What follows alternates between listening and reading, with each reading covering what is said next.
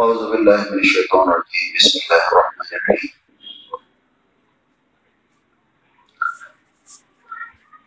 يعلم ما في السماوات والأرض ويعلم ما تسرون وما تعلنون.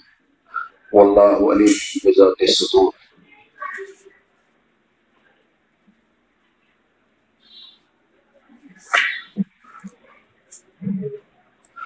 Thank you.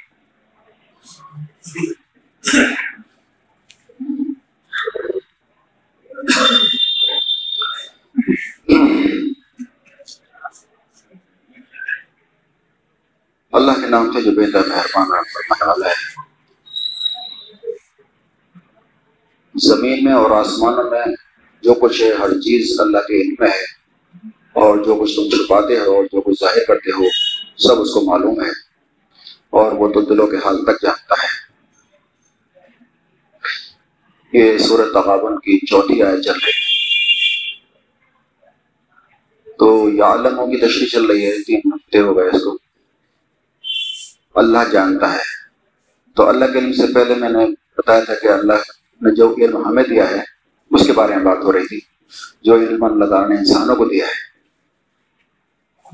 تو دنیا کے علم کی بات ہو گئی تھی، انسانوں کو جو علم دیا ہے، دنیا کا علم، دین کا علم سے کہتے ہیں، اس بات ہو گئی تھی۔ تفصیل کے ساتھ۔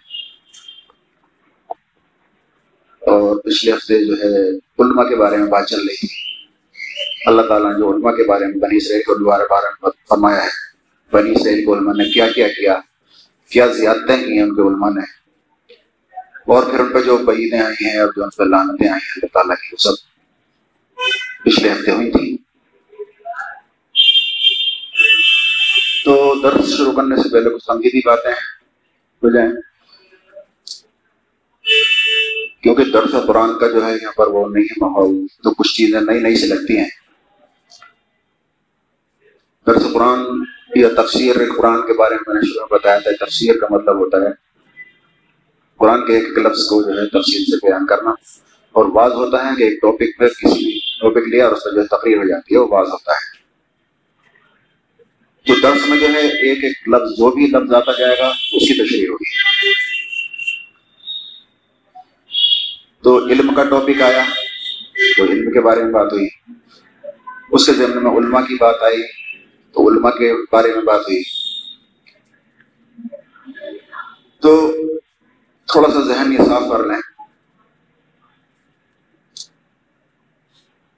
کہ آج ہر آدمی پریشان ہے اس بات سے کہ امت مسلمہ مسلقوں کا شکار ہو گئی ہے۔ جماعتوں کا گروہ بندیوں کا شکار ہو گئی ہے اور ہر آدمی یہ چاہتا ہے کہ اتحاد پیدا ہر آدمی کا خواہش ہے اتحاد ہو۔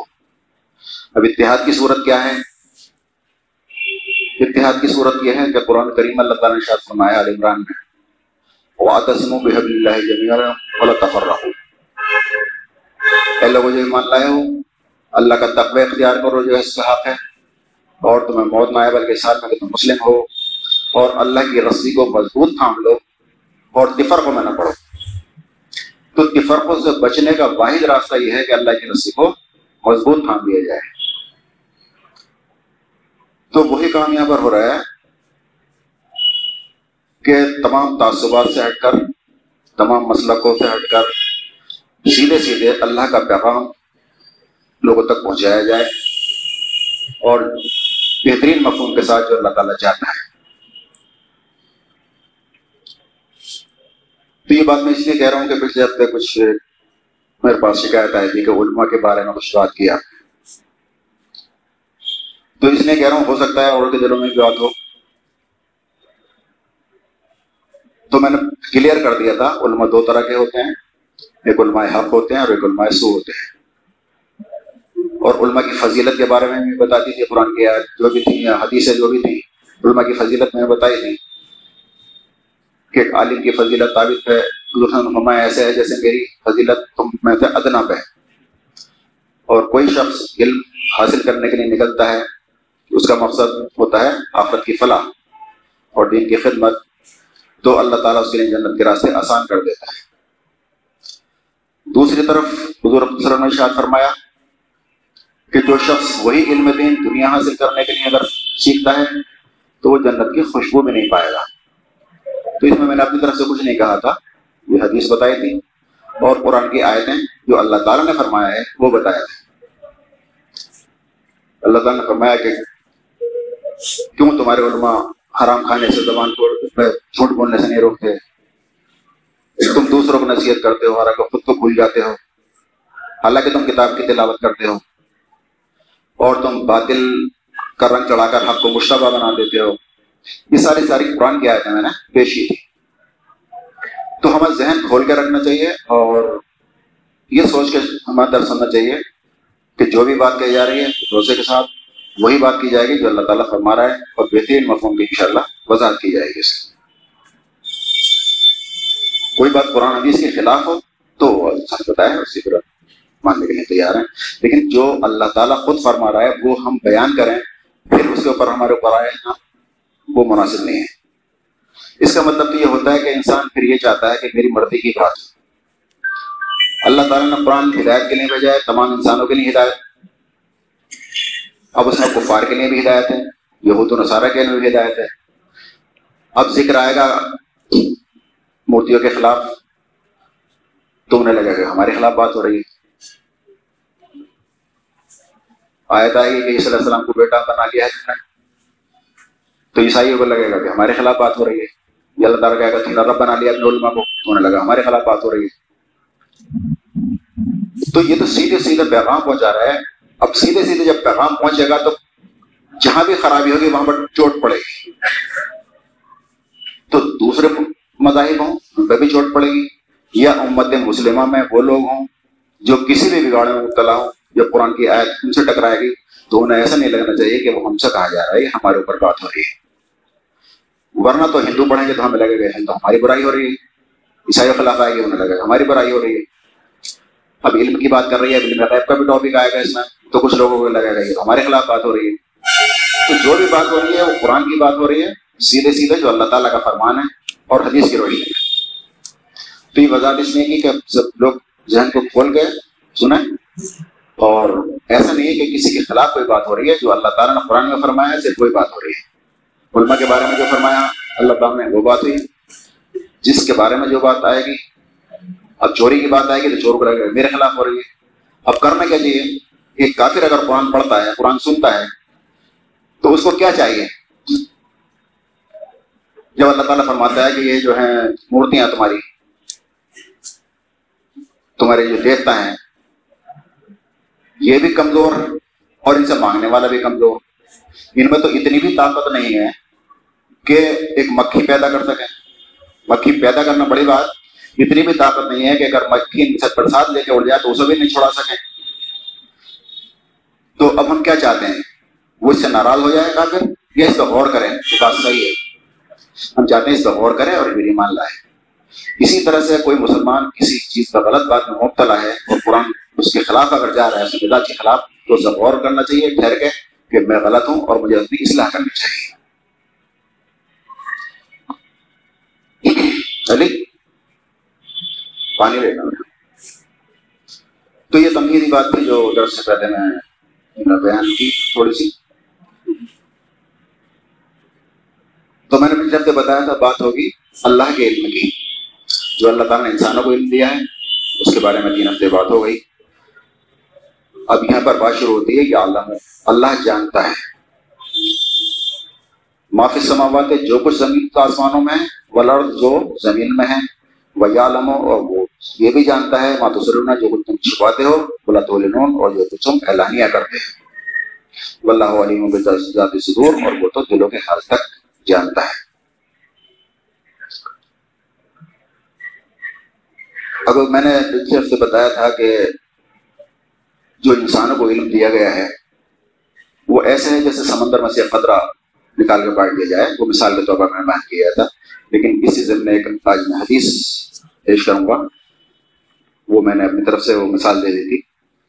لیکن اس کے ضمن میں جو ہے، وہ حدیث آئے گی۔ تو اصل میں حقیقت میں جو علم ہے، وہ اللہ تعالیٰ کا ہے۔ اور ہمیں اللہ تعالیٰ نے ایک بس معمولی سے ذرہ برابر دے دیا وہ میں حدیث سامنے پیش کرتا ہوں۔ اس کا اب سمجھ میں آ جائے گی بات۔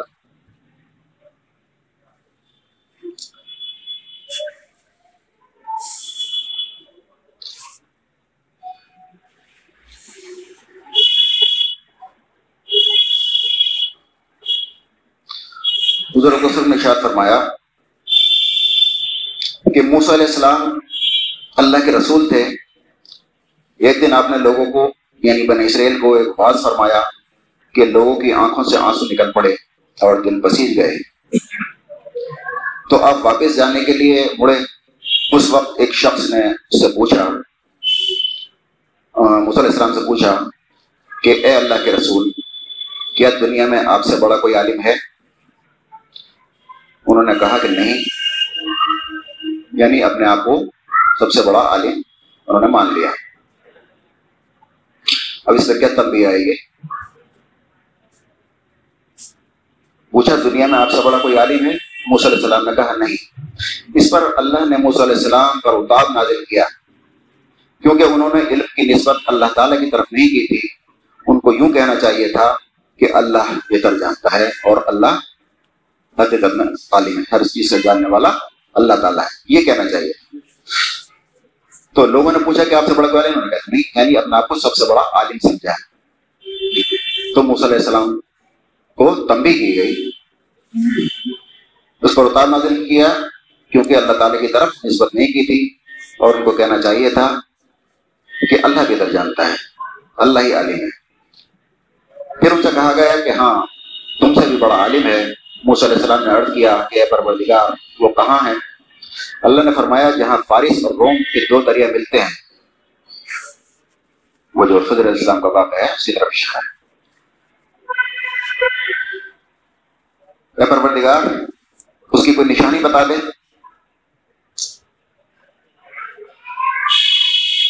کہ میں ان تک پہنچا ہوں۔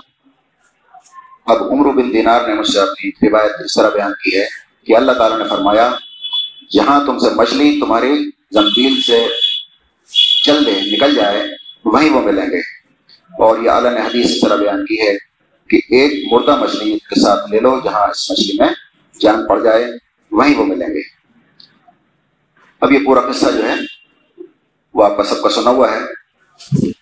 یہاں پر بتانا یہ مقصود تھا کہ حقیقی علم جو ہے اور کامل علم اللہ تعالیٰ کا علم ہے۔ کسی انسان کو مکمل علم نہیں ہے۔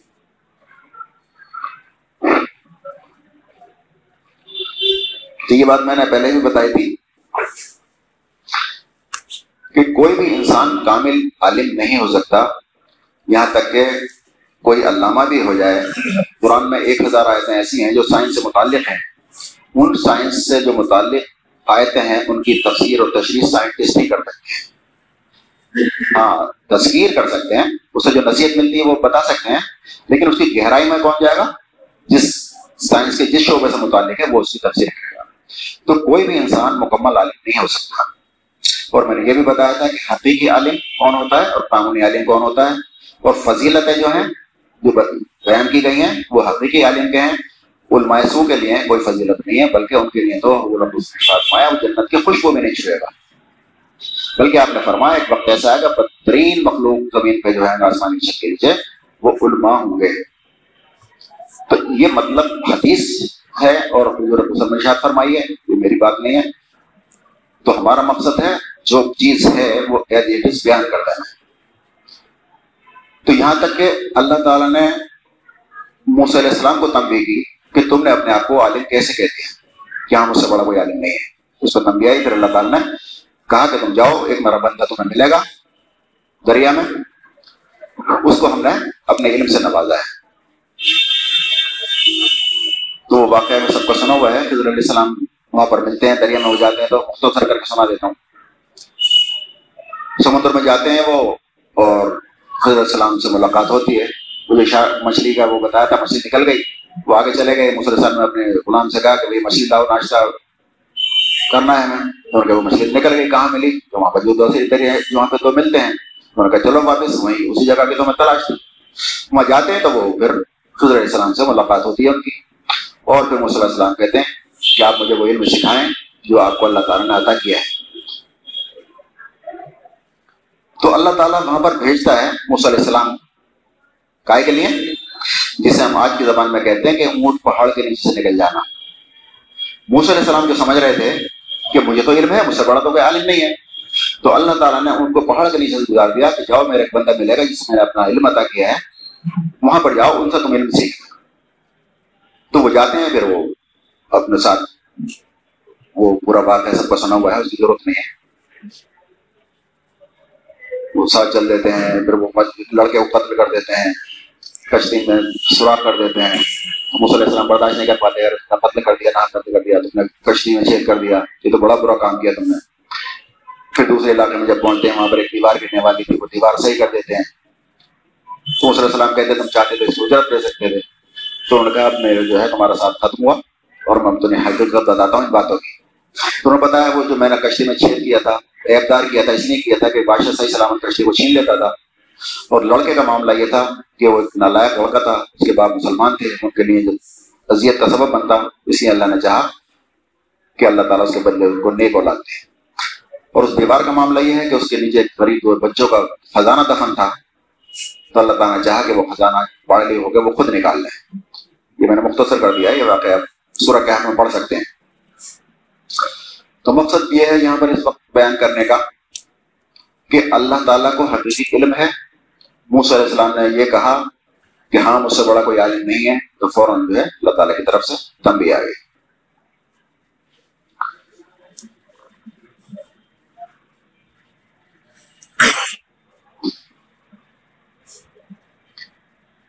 اس ضمن ایک روایت ہے جو اللہ تعالیٰ کے علم کو بیان کرتی ہے۔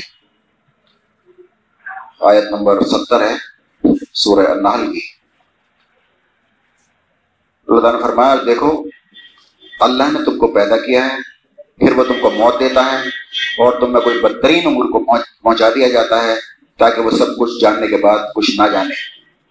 اور حقیقت یہ ہے کہ اللہ ہی علم میں بھی کامل ہے اور قدرت میں بھی کامل ہے۔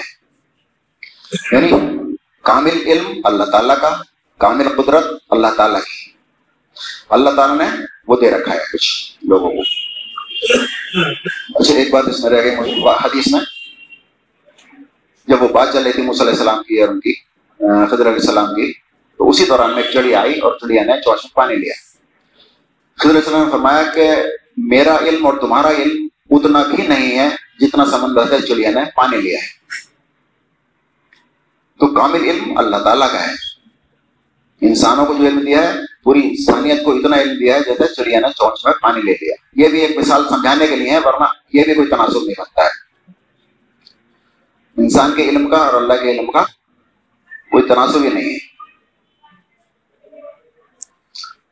تو اب بات ہو رہی ہے کہ اللہ تعالیٰ جانتا ہے، یہ عالم ہے۔ جو کچھ بھی زمین میں ہے اور جو کچھ آسمان میں ہے، وہ اللہ تعالیٰ جانتا ہے۔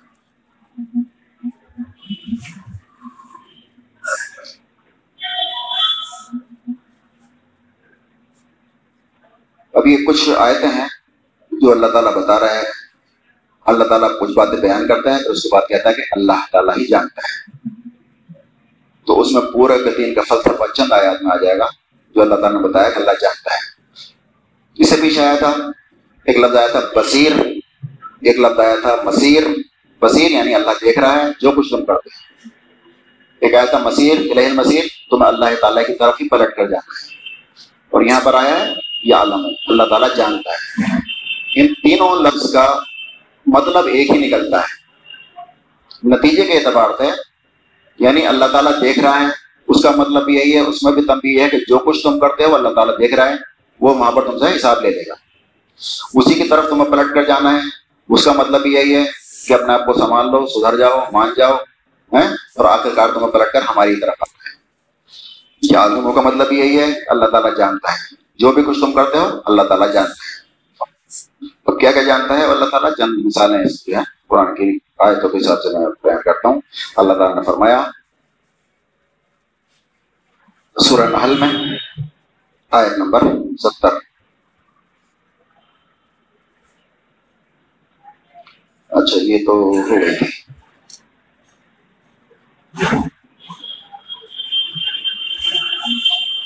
سورہ یونس۔ آیت نمبر چھتیس۔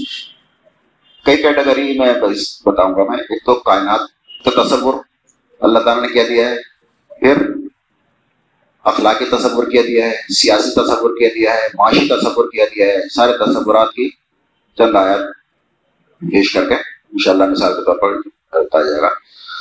اللہ تعالیٰ نے فرمایا کہ پاک ہے وہ ذات جس نے جملہ انسان کے جوڑے پیدا کیے، وہ زمین کی نباتات میں سے ہوں یا خود ان کی جنس میں سے ہوں۔ یعنی نو انسانی میں سے ہوں۔ یا ان اشیاء میں سے ہوں جن کو وہ جانتے تک نہیں ہے۔ یعنی اللہ تعالیٰ یہ بتا رہا ہے کہ اللہ تعالیٰ نے جوڑے جوڑے پیدا کیا ہے۔ کائنات میں ہر چیز جو ہے وہ جوڑے جوڑے پیدا کیے ہیں۔ مرد، عورت، اسی طرح سے جاندار میں بھی جوڑے ہوتے ہیں۔ پھولوں میں جیسے بتایا تھا میں نے، جب سائنس اور اسلام کا درس ہو رہا تھا کہ پھولوں میں بھی گربھادان کی کریا ہوتی ہے، نر اور مادہ اس میں بھی ہوتے ہیں۔ اسی طرح سے کائنات میں ہر چیز جوڑے جوڑے اللہ تعالیٰ پیدا کیے اس سے ظاہر یہ ہوتا ہے کہ کائنات جو ہے ایک ہی پیدا کرنے والے نے پیدا کی ہے۔ اس میں توحید کا سبق ملتا ہے۔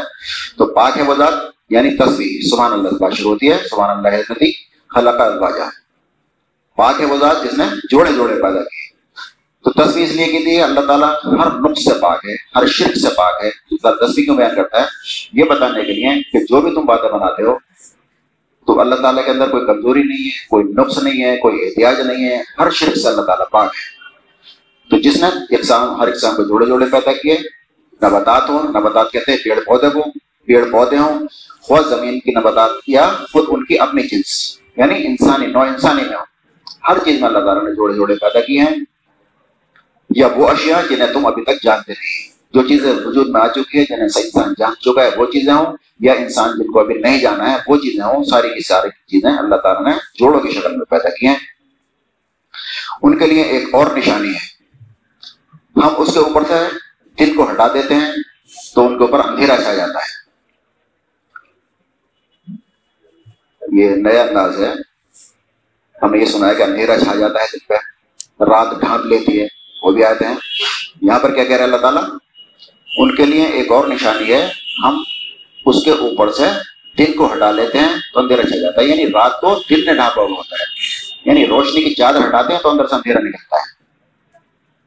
تو یہ بھی اللہ تعالیٰ فرما رہا ہے کہ ان کے لیے نشانی ہے یعنی رات اور دن کا الٹ پھیر نشانی ہے لوگوں کے لیے۔ اور سورج وہ اپنے ٹھکانے کی طرف چلا جا رہا ہے۔ یہ زبردست علیم اور ہستی، زبردست ہستی کا باندھا ہوا ہے۔ یعنی یہ نظام جو ہے، سورج اپنے مدار کی طرف جا رہا ہے، اپنے ٹھکانے کی طرف جا رہا ہے، اس سے کئی مفہوم ہے ایک تو وہ ہے، جو فرمایا، روزانہ سورج کہاں جاتا ہے، عرش کے نیچے جا کے سجدہ کرتا ہے، پھر اللہ تعالیٰ حکم دیتا ہے کہ جہاں سے آیا تھا، وہاں سے پلٹ کے چلا جا، پھر وہ نکل کے آتا ہے۔ تو روز کا تو اس کا معمولی ہے۔ لیکن اس کا ایک آخری ٹھکانا کیا ہونے والا ہے؟ جب سورج، اللہ تعالیٰ قیامت کا منظر ہوگا، اللہ تعالیٰ سورج لپیٹ دی جائیں گے سورج بے نور ہو جائے گا جو ہے، جا کے ختم ہو جائے گا۔ تو فرمایا، اللہ تعالیٰ نے، اور سورج اپنے ٹھکانے کی طرف چلا جا رہا ہے۔ اور یہ جو نظام ہے، پورا کا پورا جو بیان کیا گیا، یہ بہت زبردست، طاقتور اور علیم ہستی کی طرف سے یعنی جاننے والے کی طرف سے باندھا ہوا نظام ہے یہ۔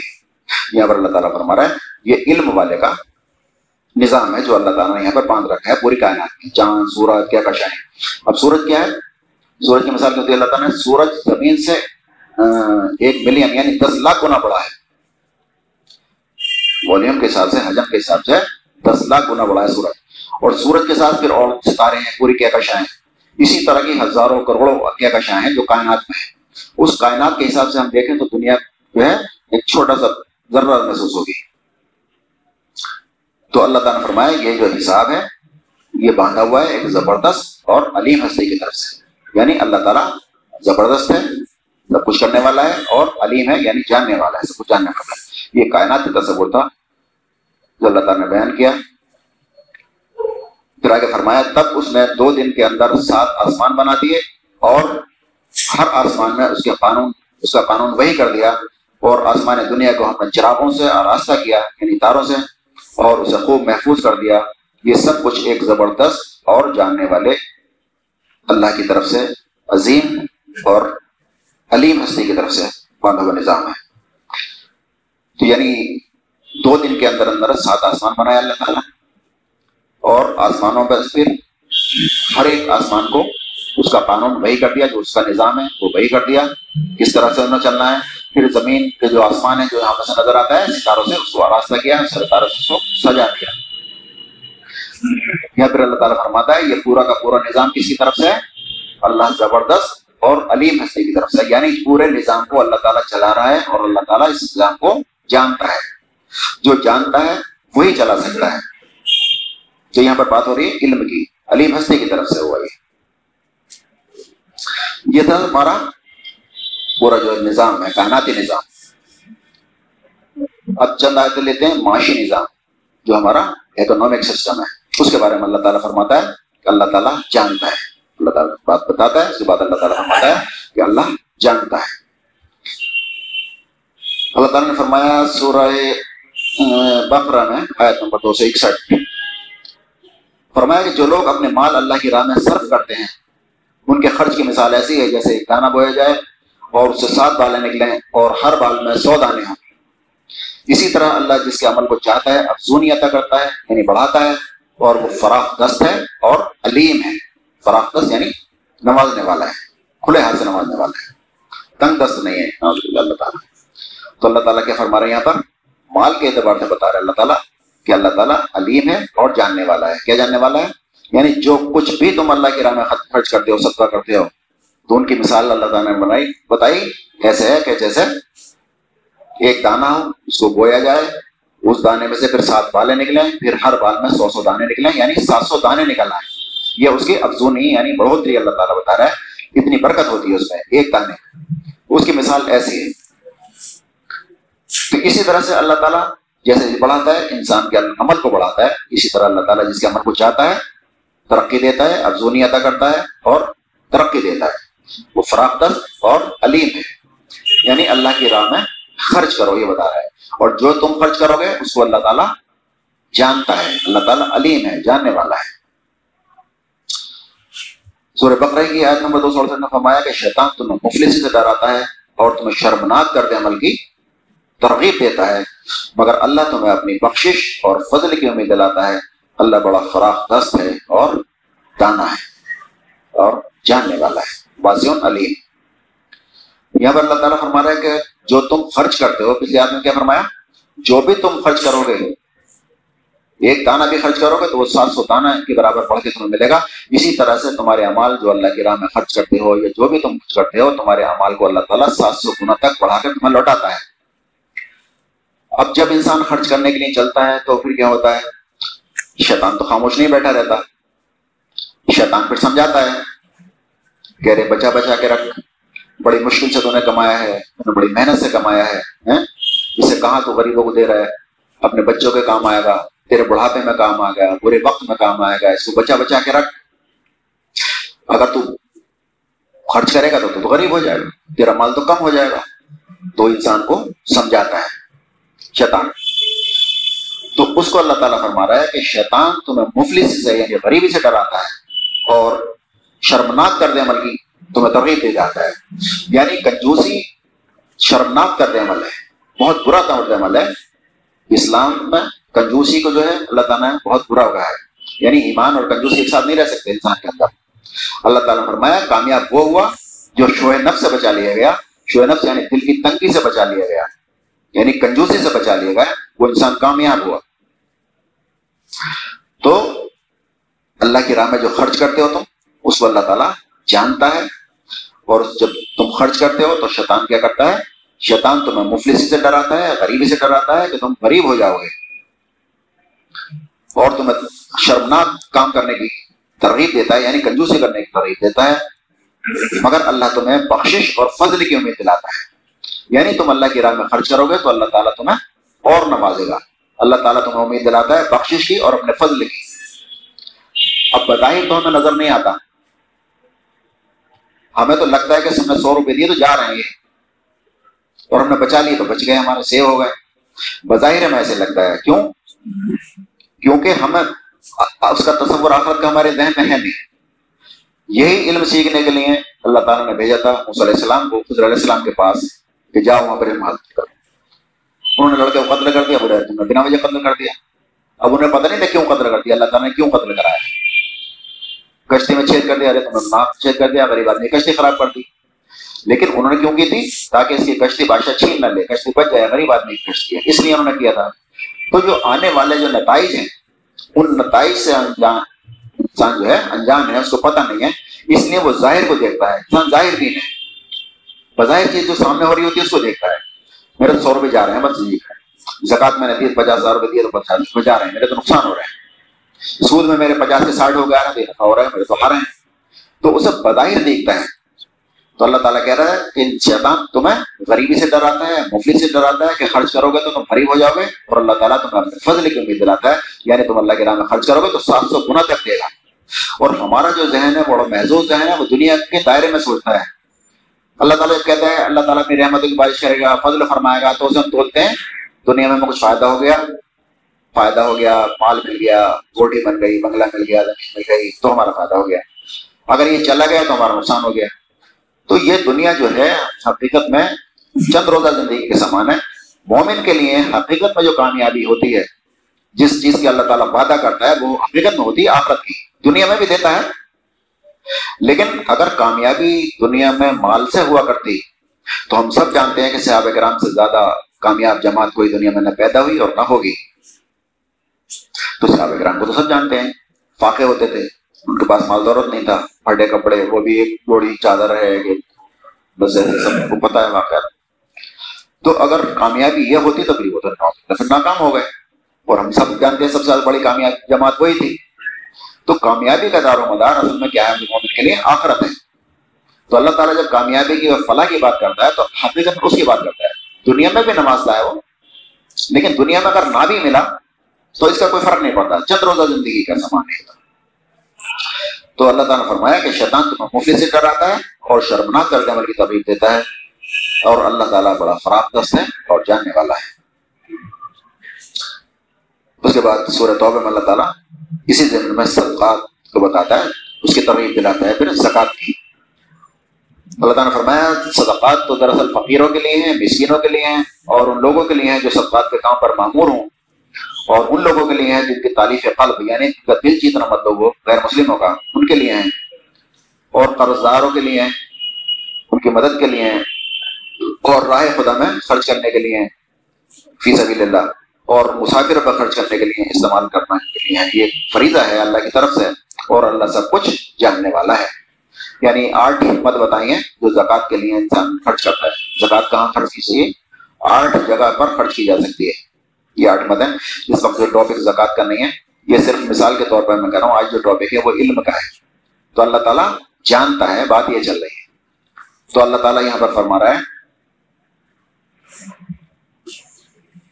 کہ یہ سب سب بات بتا دیے آٹھ مدیں بتا دی۔ اس کے بعد فرمایا، یہ ایک فریضہ ہے، اللہ تعالیٰ کی طرف سے، اور اللہ سب کچھ جاننے والا ہے، دانا اور بینا ہے۔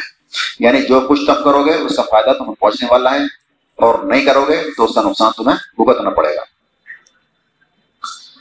تو یہ تھا ہمارا اکنامک سسٹم معاشی نظام، جس میں اللہ تعالیٰ نے فرمایا کہ اللہ جانتا ہے۔ اب چند مثالیں لیتے ہیں، معاشرتی، سماجی نظام سے۔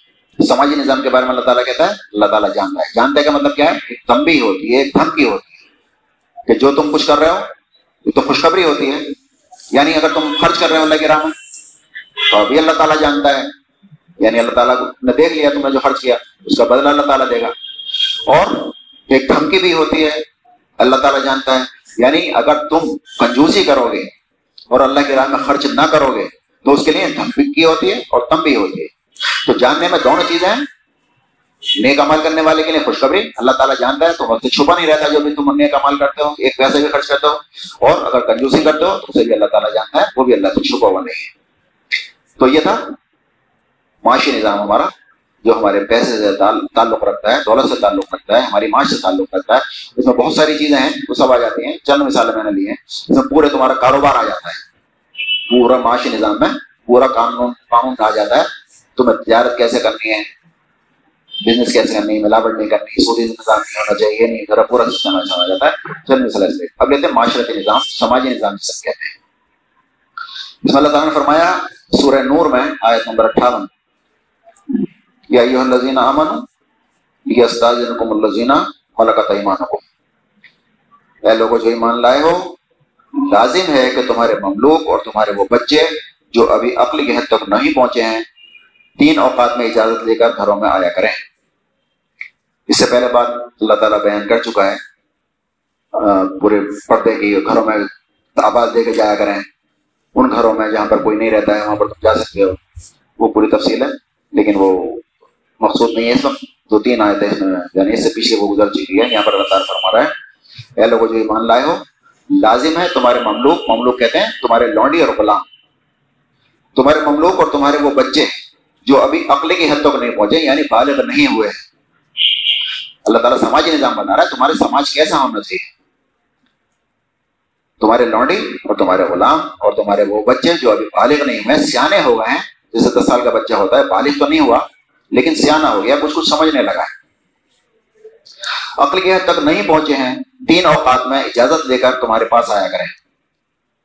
یعنی جو ہر وقت آنے جانے بچے ہوتے آتے جاتے ہیں، وہ بھی ان تین وقتوں میں نہیں آیا کریں۔ کون کون سے؟ صبح کی نماز سے پہلے یعنی فجر سے پہلے، دوپہر کو جبکہ تم کپڑے اتار کر رکھ دیتے ہو اس وقت، اور عشاء کی نماز کے بعد، یہ تین اوقات ایسے ہیں تمہارے لیے پردے کے ہوئے ہیں۔ ان کے بعد وہ بلا اجازت آئیں تو نہ تم پر کوئی گناہ ہے اور نہ ان پر کوئی گناہ ہے۔ آخر تمہیں ایک دوسرے کے پاس بار بار آنا ہی ہوتا ہے۔ اس طرح اللہ تمہارے لیے اپنی ارشادات کی توضیع کرتا ہے اور وہ علیم ہے اور حکیم ہے۔ یہاں پر اللہ تعالیٰ نے بتایا وہ حکمت والا ہے اور علیم ہے، علم والا ہے۔ یعنی جو تمہیں اصول بتا رہا ہے یہ حکمت کی بنا پر ہے اور جو تم کرو گے رویہ تمہارا ہوگا، اللہ تعالیٰ اس کو جانتا ہے۔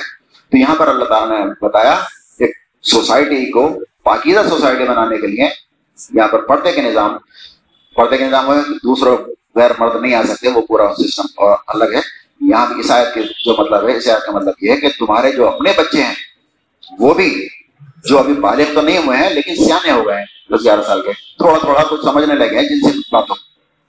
وہ بچے اور تمہارے لونڈے غلام تین اوقات میں نہیں آیا کریں۔ یعنی عشاء کے بعد سے اور فجر تک سمجھ لیں اور دوپہر میں۔ جبکہ تم کپڑے اتار کے سو جاتے۔ یعنی وہ کس حالت میں ہوتے ہیں میاں بیوی؟ اس وقت کسی بھی حالت میں ہو سکتے ہیں، اس میں اچانک بچہ نہیں جائے۔ تو چاہے وہ بچہ ابھی پوری طرح سے نہیں جانتا ہے، لیکن اس کے نفسیات پہ ایک دماغ پہ ایک اثر ہوتا ہے، ایک چھاپ پڑ جاتی ہے، وہ بعد میں سوچتا ہے تو بڑے ہونے کے بعد بھی اس کا نفسیاتی جو ہے، بیماری پیدا ہو جاتی ہے۔ تو اس لیے اللہ تعالیٰ دور سے بند مانتا ہے۔ یعنی برائی کو اللہ تعالیٰ بہت دور سے روکتا ہے۔ یہاں قانون کیا ہے کہ ریپ ہو گیا تو سزا ہو جائے گی۔ لیکن اللہ تعالیٰ کیا کرتا ہے؟ نگاہوں سے دور، پابندی لگا دیتا ہے۔ نگاہوں سے نہیں دیکھو گے، غیر محرم کو بات نہیں کرو گے۔ آواز نہیں سنائے گی اور چھم چھم کرتی نہیں جائے گی، سجا دکھاتی پھرے گی۔ بہت دور سے بند باندھ دیتا ہے اسی اللہ تعالیٰ فرما رہے ہیں یہاں پر کہ تمہارے وہ بچے جو ابھی بلوغت کو نہیں پہنچے ہیں، وہ تین اوقات میں اجازت لے کے آیا کریں۔ یعنی آواز دے کے اگر وہ کہتے ہیں آ جاؤ تو پھر آ جائے تو یہ اللہ تعالیٰ تمہارے سماج کو سدھارنا چاہتا ہے یہاں پر۔ پھر اللہ تعالیٰ فرماتا ہے، یہ علیم اور حکیم ہستی کی طرف سے ہے۔ یہ جو پابندی لگائی اللہ تعالیٰ نے۔ اور جب تمہارے بچے عقل کی حد تک پہنچ جائیں یعنی جب بالغ ہو جائیں، یہ نابالغ بچوں کی بات ہو رہی ہے کہ ابھی بالغ تو نہیں ہوئے ہیں، لیکن چھوٹے بچے بھی نہیں ہیں جو کچھ نہ جانتے۔ پھر جب تمہارے بچے اپنی حد کو پہنچ جائیں تو چاہیے کہ اس طرح سے اجازت لے کر آیا کریں جس طرح سے ان کے بڑے اجازت لے کر آتے رہے ہیں بچے جب بڑے ہو جائیں تو پھر جیسے اور نمیرم آتے ہیں یا بڑے ان کی اجازت لے کے آئے اس طرح سے آتے ہیں جو بچے ہر وقت آتے جاتے ہیں، ان کے لیے بھی یہ پابندی تھی۔ کہ عشاء اور فجر کے بیچ میں اس طرح سے نہیں آیا کریں ایک دم ڈائریکٹ نہیں گھس جایا کریں۔ اگر اس کے علاوہ جو ہے ان کو اجازت ہے، کہ نہ ان پہ کوئی گناہ ہے، نہ تم پہ کوئی گناہ ہے۔ ابھی کام کس کا ہے؟ بچوں کو سکھانے کا۔ اب بچے کو اگر تم نے تربیت نہیں دی ہے، تو وہ تو کمرے میں گھس جائے گا۔ تو اس میں بھی پھر گناہ گار والدین ہی ہوں گے۔ ان کی تربیت کرنا بھی والدین کی ذمہ داری ہے۔ ان کو سمجھائیں کہ ان اوقاتوں میں کمرے میں اس طرح سے نہ گزارا کرے ابھی ایسا لگتا ہے کہ معمولی سی بات ہے، لیکن اللہ تعالیٰ قرآن میں بیان کر رہا ہے کتنی عظیم اس کا وہ ہے معاملہ۔ یعنی جو چیز اللہ تعالیٰ نے قرآن میں بیان کی ہے، اس کی عظمت کا اندازہ کر سکتے ہیں۔ آپ کتنا اہم معاملہ ہے یہ۔ یعنی بچے اس طرح سے داخل نہیں ہوا کریں۔ جب وہ بالغ ہو جائیں، اپنی عمر کو پہنچ جائیں، بلوغت کا مطلب ہوتا ہے، لڑکی کے لیے ایم سی شروع ہو جائے اور لڑکے کے لیے اطلاع شروع ہو جائے، یہ بلوغت کی نشانی ہوتی ہے۔ وہ قیاس کر لیا ہے پندرہ سولہ سال، وہ صرف قیاس کی حد تک ہے۔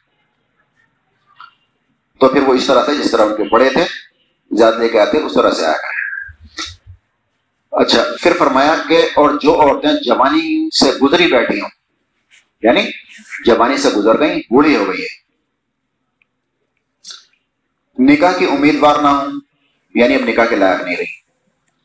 اگر اپنی چادریں اتار کر رکھتے ہیں، تو ان پر کوئی گناہ نہیں ہے۔ بشرطے کے زینت کی نمائش کرنے والی نہ ہو تاہم وہ بھی اگر حیداری ہی بڑھتے ہیں تو ان کے حق میں اچھا ہے۔ اللہ سب کچھ جانتا ہے اور وہ حلیم ہے۔ یعنی کیوں کر رہی ہے وہ؟ وہ سب اللہ تعالیٰ جانتا ہے۔ لیکن اجازت ہے، اس کا مطلب کیا ہے؟ یہاں پر ایک اصول یہ نکلتا ہے کہ جیسے پردے کے لیے ہم کہتے ہیں صاحب نگاہ کا پردہ ہے ہاں؟ یا چہرے کا پردہ نہیں ہے۔ تو یہاں پر اصول ہی نکلتا ہے کہ پردے کا اصل مقصد کیا ہے؟ پردے کا مقصد ہے فحاشی کو روکنا بے روی کو روکنا، غلط نظروں کو روکنا، یہ پردے کا مقصد ہے۔ اگر پردے کا مقصد یہ نہیں ہوتا، بس یوں ہی کرا رہا ہوتا، اللہ تعالیٰ تو بوڑھی عورت کو اجازت نہ دیتا۔ بوڑھی عورت کو چادر اتارنے کی اجازت دینے کا مطلب یہ ہے کہ پردے کا مقصد یہ ہے کہ اگر چارم ختم ہو گیا، کشش ختم ہو گئی، تو پھر وہ چادر اتار سکتی ہے۔ یعنی نہ تو اس میں کوئی خواہش رہی ہے باقی، اور نہ اس اس میں اتنی کشش ہے کہ کوئی دوسرا مرد جو ہے اسے دیکھ کے کوئی خواہش کرے کوئی تمنا کر سکے۔ اگر اس نوبت کی ہو گئی ہے، وہ اس عمر کو پہنچ گئی ہے، تو اللہ تعالیٰ فرما رہا ہے، وہ عورتیں جو جوانی سے گزری بیٹھی ہیں، نکاح کی امیدوار نہ ہوں اور وہ اپنی چادریں اتار دیں، تو ان پر کوئی گناہ نہیں ہے۔ یعنی چادر اس لیے ہے کہ وہ اپنی زینت کو چھپائے حسن کو چھپائے اور اس کی طرف کوئی کشش نظر نہ پیدا ہو۔ اس کا مطلب یہ ہے۔ تو یہ اصول اللہ تعالیٰ نے دے دیا کہ اگر بوڑھی عورت جوان لڑکے سے پردہ نہ کرے تو گناہ گار نہیں ہے اسی طرح سے بوڑھا آدمی جوان لڑکی سے پردہ نہ کرے تو وہ گناہ گار نہیں ہے یہ اللہ تعالیٰ نے اصول دے دیا یہاں پر بشرطے کے زینت کی نمائش کرنے والی اٹھاؤں یا پھر اللہ تعالیٰ نے شرط لگا دی کچھ بوڑھیاں بھی ایسی ہو سکتی ہیں رنگین قسم کی کہ وہ بھی نمائش کرنا چاہتی ہیں اپنی تو وہ اللہ تعالیٰ پھر اللہ تعالیٰ ہوا ہے اللہ تعالیٰ علیم ہے وہ جانتا ہے پھر کہ کون کیوں کر رہی ہے تو اگر وہ عورت جانتی ہے کہ میرے اندر یہ خواہش ختم ہو گئی ہے میری اور وہ نہیں ہے، نہ میرے طلب ہے زینت دکھانے کی، نہ کسی کو کشش اپنی طرف کھینچنے کی کوئی ہے، تو وہ چادر اتار سکتی ہے۔ وہ عورت خود جانتی ہے۔ اگر اس کے اندر بھی یہ چیز موجود ہے، تو پھر اللہ تعالیٰ فرما رہا ہے، بشرطے کے زینت کی نمائش کرنے والی نہ ہو، تاہم وہ بھی حیاداری ہی بڑھتے ہیں۔ تو ان کے حق میں اچھا ہے اور اللہ سب کو جانتا ہے اور سنتا ہے۔ تو یہ اللہ تعالیٰ نے بتایا، سماجی اصول، اس کے بارے میں اللہ تعالیٰ فرماتا ہے۔ اللہ تعالیٰ سب کو سنتا ہے اور اللہ تعالیٰ جانتا ہے۔ دانا اور بینا ہے یعنی اللہ تعالیٰ علم رکھتا ہے اب اللہ تعالیٰ علیم ہے اللہ جانتا ہے تو بات یہ ہوئی اللہ تعالیٰ جانتا ہے سب کچھ جانتا ہے لیکن کیا کیا جانتا ہے وہ مثالیں یہاں پر پیش کی جا رہی ہیں تمہارے کائنات کے بارے میں جانتا ہے تمہاری معیشت کے بارے میں جانتا ہے کہ تم اللہ کے راہ میں جو خرچ کرتے ہو وہ جانتا ہے تم کیسے کماتے ہو وہ جانتا ہے تم زکات دیتے ہو نہیں دیتے ہو وہ جانتا ہے اور اس کی حکمتوں کو جانتا ہے کیوں اللہ تعالیٰ نے رکھا ہے اس پورے نظام کو اللہ تعالیٰ علیم ہے اور حکیم ہے تو یہ تھا معاشی نظام اور یہ ہو گیا ہمارا سماجی نظام۔ اچھا اب آداب سکھا رہا ہے اللہ تعالیٰ۔ حضور حسن کی مجلس بیٹھنے کے آداب کیا ہے ایک دوسرے سے ملنے کے آداب کیا ہے اس کے بارے میں اللہ تعالیٰ فرماتا ہے۔ اللہ تعالیٰ علیم ہے۔ اللہ تعالیٰ جاننے والا ہے۔ سورہ حضرات میں اللہ تعالیٰ نے شاید فرمایا کہ اے نبی صلی اللہ علیہ وسلم، جو لوگ تمہیں حجروں کے باہر سے پکارتے ہیں، ان میں اکثر لوگ بے عقل ہیں۔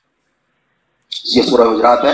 حجرات حجرے کی جمع ہے، حجرہ کہتے ہیں، وہ مسجد کے حجرے ہوتے ہیں۔ تو حضور ابو صلی اللہ علیہ وسلم حجرے میں رہتے تھے۔ تو بد بھی آتے تھے، دیہاتی لوگ آتے تھے۔ تو جب دیہات کے تھے تو انہوں شعور نہیں تھا اتنا۔ تو آ کے آواز لگا کر دیا محمد دیا محمد! صلی اللہ علیہ وسلم تو آپ صلی اللہ علیہ وسلم تو کچھ کہتے نہیں تھے۔ اپنے علم کی بنیاد پر۔ لیکن اللہ تعالیٰ نے پھر ان کو تمبی کی۔ کہ نبی صلی اللہ علیہ وسلم، جو لوگ تمہیں حجروں کے باہر سے پکارتے ہیں، ان میں سے اکثر لوگ بے عقل ہیں، عقل نہیں رکھتے۔ اگر وہ تمہارے برآمد ہونے تک یعنی باہر آنے تک صبر کرتے، تو انہیں کے لیے بہتر تھا۔ اللہ درگزر کرنے والا ہے اور رحیم ہے۔ یعنی یہ نادانی کی وجہ سے کر رہے ہیں۔ اللہ تعالیٰ ان کو درگزر کر دے گا، معاف کر دے گا۔ لیکن ان کو تب بھی کرتی کہ آئندہ ایسا نہ کریں۔ یہ اللہ تعالیٰ آداب بتا رہا ہے۔ اے لوگوں، جو ایمان لائے ہو، اگر کوئی فاسق تمہارے پاس کوئی خبر لے کر آئے، تو تحقیق کر لیا کرو۔ ایک اصول اللہ تعالیٰ یہ بتا رہا ہے، کوئی بھی فاسق آدمی، فاسق کہتے ہیں جو اللہ تعالیٰ کی اطاعت سے نکلا ہوا ہو۔ فاسق یعنی اللہ تعالیٰ کی اطاعت سے نکلا ہوا فیس اور فجور کرنے والا یعنی گرگاؤں میں لت پت ہو، تو وہ فاسق کہلاتا ہے۔ کوئی بے نمازی ہے، وہی فاسق کہلاتا ہے۔ جو شراب میں لگا ہوا ہے مستقبل وہی فاسق کہلاتا ہے۔ تو اے لوگوں، جو ایمان لائے ہو، یہ اصول دے رہا اللہ تعالیٰ، اگر کوئی فاسق تمہارے پاس خبر لے کر آئے، تو تحقیق کر لیا کرو۔ کہیں ایسا نہ ہو کہ تم کسی گروہ کو انجانے میں نقصان پہنچا بیٹھو اور پھر تم بعد میں شرمندہ ہو۔ تو اس کا جو ہے پس منظر تھا، یہ تھا کہ حضور رب وسلم نے بنی مستقل قبیلے کے پاس زکات لینے کے لیے بھیجا تھا۔ ولید بن اقبا کو صحابی تھے، ان کو بھیجا بنی مستقل زکات لینے کے لیے۔ انہوں نے آگے کہہ دیا کہ ان لوگوں نے زکات لینے سے منع کر دیا۔ حالانکہ وہاں پر پہنچے نہیں تھے وہ۔ تو ان کے جو سسر تھے وہ وہاں پر آئے، وہ سردار تھے اس قبیلے کے۔ آپ نے ان سے کہا، تو انہوں نے کہا، ہمارے پاس تو یہ پہنچے ہی نہیں۔ تو اس سے پہلے پہلے حضور وسلم وہ تھا، ناراضگی تھی۔ تو ان پہ جو حملہ کرنے کی تیاری ہو رہی تھی۔ حضور صلی اللہ علیہ وسلم جو ہے، کچھ ایسو پیش میں تھے۔ وہ نہیں چاہتے تھے ان پہ حملہ کرنا۔ لیکن کچھ لوگ جو تھے نا، صحابہ کرام، جذباتی قسم کے، وہ کہہ رہے تھے، نہیں، ان پہ حملہ کر دینا چاہیے، انہوں نے انکار کر دیا ہے۔ تو اس کے بارے میں اللہ تعالیٰ کہہ رہا ہے کہ اگر تحقیق کر لیا کرو کہ بات صحیح ہے یا نہیں ہے؟ کسی نے آ کے خبر دی کہ فلاں آپ کو یہ کہہ رہا ہو جا کے آپ نے پڑ مار دیا اسے پھر آپ نے وہ کہہ محنت نہیں کہا تو شرمندگی ہوتی ہے۔ تو اللہ تعالیٰ اصول بتا رہا ہے کہ کوئی بھی فاسق آدمی ایک تو خبر ہوتی ہے جس میں کوئی اہمیت نہیں ہوتی۔ یہ اہمیت خبر ہے، وہ تو مان لینے کوئی حرض نہیں ہے۔ لیکن جہاں معاملہ دین کا ہو یا کوئی بڑا معاملہ ہو، اہمیت کا معاملہ ہو، تو اس میں تحقیق کر لینا چاہیے۔ بزرگ نے فرمایا کہ انسان کے جھوٹا ہونے کے لیے کافی ہے، کوئی کوئی بات سنے اور ایسے آگے بڑھا دے۔ تو اللہ تعالیٰ اصول دے رہا ہے کہ اے لوگوں جو ایمان لائے ہو، اگر کوئی فاسق تمہارے پاس خبر لے کر آئے تو تحقیق کر لیا کرو۔ کہیں ایسا نہ ہو کہ تم کسی گروہ کو انجانے میں نقصان پہنچا بیٹھو اور پھر تمہیں شرمندگی ہو۔ خوب جان رکھو کہ تمہارے درمیان اللہ کا رسول موجود ہے۔ اگر وہ بہت سارے معاملات میں تمہاری بات مان لیا کریں یعنی تمہارے کہنے پہ چل لیا کریں، جیسے تم چاہتے ہو گے منع کر دیا جائے، تو تم خود ہی مشکلات میں پڑ جاؤ گے۔ مگر اللہ نے تم کو ایمان کی محبت دی ہے۔ اس کو تمہارے لیے دل پسند بنا دیا۔ ہے یعنی وہ جو صحابہ کرام تھے، وہ فطری طور پہ سب نیک تھے، جذبات میں وہ کہہ رہے تھے۔ تو اللہ تعالیٰ فرما رہا ہے کہ اللہ تعالیٰ نے تم کو کیا کیا؟ ایمان کی محبت دی۔ یعنی کسی کے دل میں اگر ایمان کی محبت ہے تو اللہ تعالیٰ کی عطا کرتا ہے۔ اس کا کچھ نہیں ہے۔ یعنی اس کو کوئی گھمنڈ نہیں کرنا چاہیے۔ کسی کو اگر اللہ تعالیٰ نے نماز کی توفیق دی، دین کی توفیق دی، کچھ بھی دیا ہے اللہ تعالیٰ نے، تو اللہ تعالیٰ کی توفیق سے ہوا ہے اور اللہ تعالیٰ کا اس پر رحم و کرم ہے۔ اللہ تعالیٰ کہہ رہا ہے کہ تم کو ایمان کی محبت دی اور اس کو تمہارے دل میں تمہارے لیے دل پسند بنا دیا دین کو۔ یعنی تم دین کو پسند کر دیا تمہارا دل، تو اللہ تعالیٰ نے اس کی توفیق دی ہے۔ اور کفر اور فسق اور نافرمانی کو تو تمہیں منتع منفر کر دیا یعنی تمہارے دل میں کفر اور فسق کی نفرت ڈال دی اللہ تعالیٰ نے۔ ایسے ہی لوگ اللہ کے فضل اور احسان سے راست رو ہیں یعنی سیدھے راستے پر ہیں اور اللہ تعالیٰ علیم ہے اور حکیم ہے۔ جاننے والا ہے اور حکمت والا ہے یہ آداب بتائیں اللہ تعالیٰ نے اب جو ان آداب کا پاس رکھے گا تو اللہ تعالیٰ جانتا ہے یعنی اس کو اللہ تعالیٰ نعمتوں سے نوازے گا وہ جو ان کا پاس نہیں رکھے گا اسے بھی اللہ تعالیٰ جانتا ہے اس کو پھر سزا ملنے والی ہے تو یہ معاشی نظام ہو گیا ہمارا سیاسی نظام ہو گیا اب ایک آیت دیتے ہیں سیاسی نظام یعنی پولیٹیکل سسٹم کے متعلق سورہ بقرہ میں آیت نمبر دو سو ستالیس میں نے فرمایا یہ بنی اسرائیل کا واقعہ ہے۔ بنی اسرائیل کے جو شمول نبی تھے، ان کے زمانے کی بات ہے۔ وہ بزرگ ہو گئے تھے، کافی بوڑھے ہو گئے تھے۔ تو ان کے قوم کہتے تھے ہمارے لیے کوئی بادشاہ مقرر کرتے ہو تو ہمارے فیصلے کیا کریں تو اللہ تعالیٰ فرماتا ہے، ان کے نبی نے ان سے کہا کہ اللہ نے تالود کو تمہارے لیے بادشاہ مقرر کیا ہے۔ یعنی یہ نوجوان تھے تالود بہت خوبصورت، بڑے لمبے چوڑے تھے۔ لوگ ان کے کندھوں تک آیا کرتے تھے۔ بہت حسین و جمیل تھے۔ تو جب وہ اپنے ان کے والد کی جو بھیڑیں ہو گئی تھیں، ان کو ڈھونڈنے کے لیے نکلے تھے۔ تو حضرت شمیل کے علاقے میں پہنچے، تو اللہ تعالیٰ نے اشارہ کیا کہ وہی شخص ہے جس کو بادشاہ بنانا ہے۔ وہ ان کو اپنے گھر لے گئے اور ان کا جو ہے، وہ کیا پھر بپتسما کیا بپتسما کہتے ہیں، ان کو جو غسل کرایا آتی اللہ کے ان کے اوپر۔ یعنی کسی کو عیسائی بنانا ہوتا ہے تو اس کو بپتسما کراتے ہیں۔ تو اللہ تعالیٰ اس کے واقعے کا بیان کر رہا ہے کہ ان کے نبی نے ان سے کہا کہ اللہ نے تعلق کو تمہارے لیے بادشاہ مقرر کیا ہے۔ یہ سن کر وہ بولے، پبلک وہاں کی، کہ ہم پر بادشاہ بننے کا وہ کیسے حقدار ہو گیا؟ اس کے مقابلے میں بادشاہی کے ہم زیادہ مستحق ہیں۔ یعنی اللہ تعالیٰ نے جسے بادشاہ بنایا تھا، اس پر انہوں نے اعتراض کیا، اس کو ہضم نہیں کیا۔ مومن کا کام کیا ہوتا ہے؟ جو اللہ اللہ کے رسول کا حکم ہو فوراً سر تسلیم خم کر دے۔ یہ مومن کا کام ہوتا ہے۔ اعتراض کس کا کام ہوتا ہے؟ شیطان کا۔ اللہ تعالیٰ نے کہا، میں فرش تو اسے کہا کہ میں ایک آدم وہ بنانے جا رہا ہوں، خلیفہ بنانے جا رہا ہوں۔ تو انہوں نے فوراً اعتراض کر دیا کہ تو خلیفہ بنا رہا ہے تو فساد کرے گا خریجی کرے گا۔ اب جو فرشتے تھے، انہوں نے سمجھا دیا، انہوں نے مان لیا، شیطان جو تھا وہ تحفر اور گھمنڈ تھا نہیں مانا۔ تو یہ شیطانی فطرت ہوتی ہے۔ مومن کی فطرت کیا ہوتی ہے؟ جو اللہ اللہ کے رسول کا حکم آ جائے فوراً سر تسلیم سم کر دیتے ہیں۔ تو یہ کمی ہوتی ہے انسان کے اندر۔ تو ان کے نبی نے ان سے کہا کہ اللہ نے تعلق کو تمہارے لیے بادشاہ مقرر کیا ہے۔ یہ سن کر وہ بولے کہ ہم پر بادشاہ بننے کا وہ کیسے حقدار ہو گیا۔ اس کے مقابلے میں بادشاہ کہ ہم زیادہ مستحق ہیں۔ وہ تو کوئی بڑا مالدار آدمی بھی نہیں ہے۔ نبی نے جواب دیا، اللہ نے تمہارے مقابلے میں اسی کو منتخب کیا ہے۔ اور اس کو دماغ اور جسمانی دونوں قسم کی اہلیتیں اور صلاحیتیں فرمانی کے ساتھ عطا کی ہیں۔ اور اللہ کو اختیار ہے کہ اپنا ملک جس کو چاہے دے، اللہ بڑی وسعت رکھتا ہے اور سب کچھ جاننے والا ہے، علم رکھنے والا ہے۔ تو یہاں پر ہمیں کیا سبق ملتا ہے؟ یعنی اللہ تعالیٰ جس کو اگر وہ دیتا ہے پاور دیتا ہے، حکومت دیتا ہے، طاقت دیتا ہے، تو وہ سب اللہ تعالیٰ کی ہی طرف سے ہوتا ہے۔ کسی کو بھی اللہ تعالیٰ نے بادشاہ دی یا حکومت دی یا کرسی دی، کچھ بھی دیا ہوتا ہے تو اس پر جو ہے اللہ تعالیٰ کی طرف سے ہوتا ہے اور لوگوں کے لیے آزمائش ہوتی ہے وہ۔ اللہ تعالیٰ ہی مسلط کرتا ہے کسی کو بدترین حکمراں مسلط کر دے یا بہترین مسلط کر دے۔ وہ سب کا ہوتا ہے اللہ ہی کی طرف سے ہوتا ہے۔ ایسا نہیں کسی کو بنا دیا تو اس کے اپوزیشن جو ہے فوراً جو ہے بس کھڑی ہو گئی، سو حکومت کو گرانا ہی گرانا ہے۔ ایسی ہر جگہ ہوتا ہے۔ تو یہاں پر اللہ تعالیٰ بتا رہا ہے کہ اللہ نے ہی اس کو مقرر کیا ہے اور اس کی اہلیت اور صلاحیت کی بنیاد میں مقرر کیا ہے۔ یعنی جسمانی قوت بھی اس کے اندر تھی اور تمہارے مقابلے میں منتخب کیا دماغی اور جسمانی، دونوں طرح کی صلاحیت اس کے اندر تھی۔ تو اللہ ہی جانتا ہے کس کے اندر صلاحیت ہے۔ تو اللہ تعالیٰ اگر کسی کو حکومت عطا کرتا ہے، تو کس بنیاد پہ کرتا ہے؟ صلاحیت کی بنیاد پہ کرتا ہے۔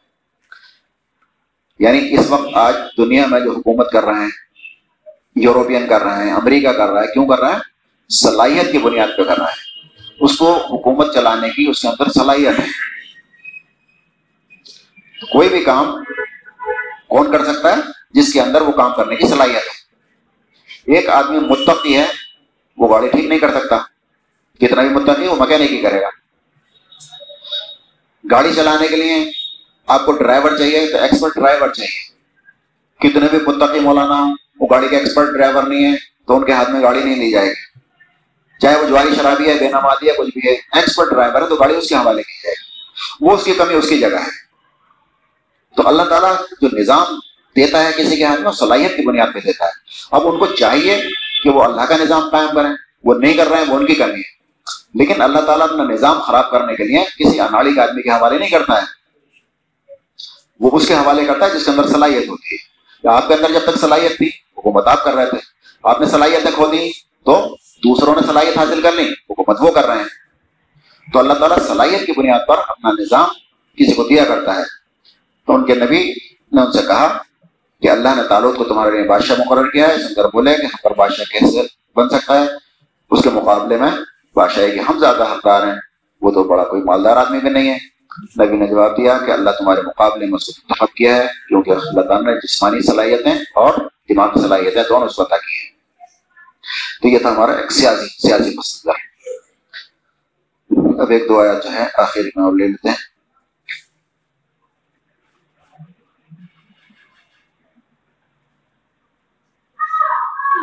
ایک نصیحت اللہ تعالیٰ کرتا ہے، یہ تو ایک نصیحت ہے۔ اب جس کا جی چاہے، اپنے رب کی طرف جانے کا راستہ اختیار کر لے۔ یعنی اللہ تعالیٰ پوری بات بتا کے اللہ تعالیٰ کہتا ہے تو ایک نصیحت ہے۔ یعنی قرآن کو اللہ تعالیٰ کہتا ہے یہ تو نصیحت ہے، جس کا جی چاہے قبول کرے جو چاہے انکار کر دے چاہے کفر کرے چاہے شکر کرے تو جو چاہے نصیحت حاصل کر لے اور تمہارے چاہے سے کچھ نہیں ہوتا جب تک کہ اللہ نہ چاہے۔ یقیناً اللہ بڑا علیم ہے، جاننے والا ہے اور حکیم ہے۔ یعنی جو بھی کچھ کرتا ہے، اللہ تعالیٰ کرتا ہے اور وہ علم کی بنیاد پر اور حکمت کی بنیاد پر کرتا ہے، اس کے پیچھے حکمت ہوتی ہے کار فرما ہوتی ہے۔ ایک آخری آیت اور لیتے ہیں بس۔ اللہ تعالیٰ نے فرمایا، آیت نمبر آٹھ، سورہ فاتر میں۔ اب یہ آیت جو ہے بڑی اہم آیت ہے یہ بھی اپنا تجزیہ کرنے والی آیت ہے۔ اللہ تعالیٰ نے فرمایا، کچھ ٹھکانا ہے اس شخص کی گمراہی کا، جس کے لیے اس کا برا عمل خوشنما بنا دیا گیا اور وہ اسے اچھا سمجھ رہا ہو۔ یعنی اللہ تعالیٰ نے قرآن میں کئی جگہ فرمایا کہ انسان، شیطان جو ہے، تمہارے عمل کو خوشنما بنا کے دکھاتا ہے یعنی اچھا بنا کے دکھاتا ہے۔ ہر آدمی سے وہی کہتا ہے جو تم کر رہے ہو صحیح کر رہے ہو تم جو بھی کر رہے ہو بس یہی تو کرنے کا کام ہے بس یہی کیے جاؤ تم سے اچھا تو کوئی ہے ہی نہیں ہر ایک عمل کو خوشنما بنا کے دکھاتا تو اللہ تعالیٰ فرماتا ہے اس شخص کی گمراہی کا کوئی ٹھکانا ہے جس کے برے عمل کو اچھا بنا کے دکھا پیش کیا جا رہا ہو یعنی ایک تو وہ ہوتا ہے جو برائی کو برائی سمجھ کے کر رہا ہوتا ہے اس سے امید ہوتی ہے کہ کل کو چھوڑ دے گا وہ اسے توبہ کر لے گا لیکن جس برائی کو وہ اچھا سمجھ کے کر رہا ہے ایک بدت کر رہا ہے اور دین کا کام سمجھ کے کر رہا ہے، ثواب سمجھ کے کر رہا ہے وہ کیوں چھوڑے گا وہ تو سدھرے گا ہی نہیں۔ تو اللہ فرما رہا ہے، کچھ ٹھکانا ہے اس شخص کی گمراہی کا، جس کے لیے اس کا برا عمل خوش نما یعنی اچھا بنا دیا گیا ہو اور وہ اسے اچھا سمجھ رہا ہو۔ حقیقت یہ ہے کہ اللہ جسے چاہتا ہے گمراہی میں ڈال دیتا ہے اور جسے چاہتا ہے سیدھا راستہ دکھا دیتا ہے۔ اس کا مطلب یہ نہیں ہے جو برائی کرتا ہے، اللہ تعالیٰ چاہتا ہے اس لیے کرتا ہے گمراہ ڈال دیتا ہے۔ یہ اللہ تعالیٰ اپنی طرف منظور کرتا ہے یعنی اللہ تعالیٰ جانتا ہے کہ گمراہ ہونے والا ہے۔ اللہ تعالیٰ جانتا ہے کہ بھٹکا ہوا ہے، یہ ابھی مان لانے والا نہیں ہے سدھرنے والا نہیں اسے اللہ تعالیٰ کہتا ہے دلوں پہ مور لگا دیتے ہیں اس کی تو اللہ تعالیٰ فرما رہا ہے کہ گمراہی اللہ تعالیٰ اس کو ڈال دیتا ہے، جس کو چاہتا ہے۔ اور پھر فرمایا، بس اے نبی صلی اللہ علیہ وسلم، تم خوم کا اپنی جان اس غم میں مت کھلاؤ ان لوگوں کے پیچھے مت کھلاؤ جو کچھ یہ کر رہے ہیں، اللہ تعالیٰ اس کو خوب جانتا ہے، اللہ تعالیٰ علیم ہے۔ تو یہاں پر جو ہے، شیطان ہمارے عمال کو خوشنما بنا کے دکھاتا ہے۔ جو بھی تم کر رہے ہو، ایک تو وہ شخص ہے جو دنیا داری میں پڑا ہوا ہے۔ وہ بھی اپنی جگہ بالکل فٹ ہے، اپنی جگہ سمجھ رہا ہے۔ دین میں کچھ نہیں رکھا، سب کچھ دنیا ہے۔ جو میں کر رہا ہوں، وہ صحیح ہے۔ اور میں لوگوں کی خدمت کرتا رہا ہوں، غریبوں کی خدمت کرتا ہوں، لوگوں کی کرتا ہوں، سیوا کر رہا ہوں۔ میں نے وہ تنظیم بنا رکھی ہے این جی او بنا رکھی ہے، سوشل کام کرتا ہوں میں، وہ اپنے اس میں لگا ہوا ہے۔ نماز روزے میں کیا رکھا ہے؟ اسے یہ سمجھا رکھا ہے۔ اصل کام تو خدمت ہے۔ انسانیت کی خدمت ہی اصل نہیں ہے، اسے سمجھا رکھا ہے۔ ایک آدمی نماز پڑھ رہا ہے، اس کو شیطان نے سمجھا کر رکھا یہ تو نماز ہی ہے۔ نمازی کا تو حساب ہونا ہے۔ جس کی نماز درست، اس سے سارے معاملے درست۔ جو نماز نہیں پڑھتا، اسے شیطان نے سمجھا کر تو اللہ کی راہ میں خرچ کرتا ہے۔ یہی تو اصل کام ہے۔ نماز کیا ہے؟ نماز تو اللہ تعالیٰ معاف کر ہی دے گا۔ تو جو بھی آدمی جہاں بھی ہے، شیطان نے اس کو سمجھا رکھا ہے کہ جو تم کر رہے ہو، بس تم ٹھیک کر رہے ہو۔ حالانکہ وہ گمراہی میں سور کہ اللہ تعالیٰ نے شاید فرمایا، آخری رکو میں کہ نبی صلی اللہ علیہ وسلم تم بتائیں کہ سب سے زیادہ گھاٹے میں اور سب سے زیادہ خسارے میں کون لوگ ہوں گے؟ وہ لوگ جن کی پوری زندگی سیدھے راستے سے بھٹ کے رہی اور وہ سمجھتے رہے کہ ہم ٹھیک کر رہے ہیں۔ یعنی پوری زندگی سیدھے راستے پر رہے اور سمجھتے رہے کہ ہم ٹھیک کر رہے ہیں۔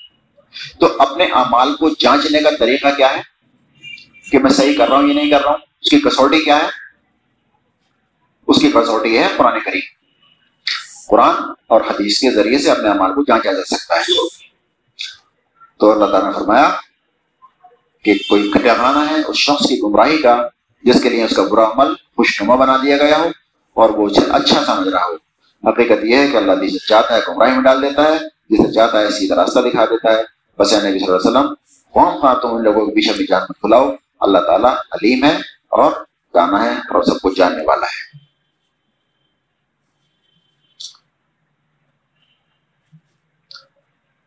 تو یہ تھا اللہ تعالیٰ کے علم کی بات، یا علم معافی سے مواد میں معافی لڑ اللہ جانتا ہے جو کچھ زمین میں اور آسمان میں اب جب اللہ اللہ تعالیٰ کے علم کی بات آئی ہے تو اللہ تعالیٰ کے غیب کے علم کی بھی بات آنی چاہیے۔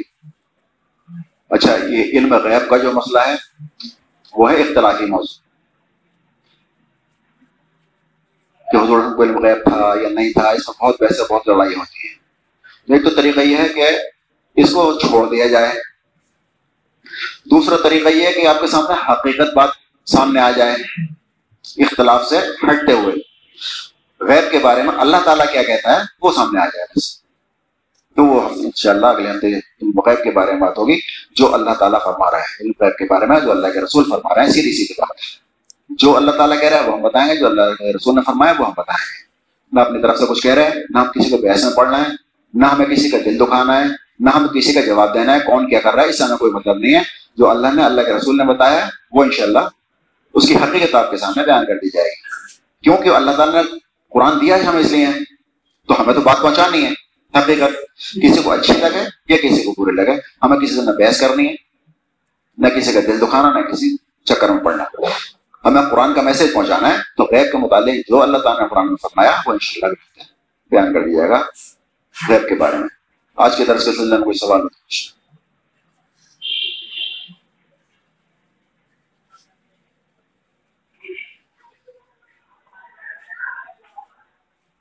نہیں کوئی سوال نہیں ہے؟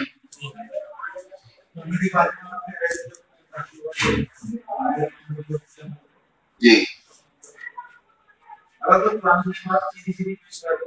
جی۔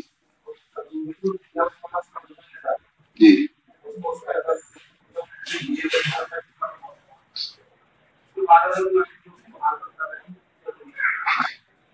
نہ تو پھر ان کے دلوں میں ٹیڑھ ہے۔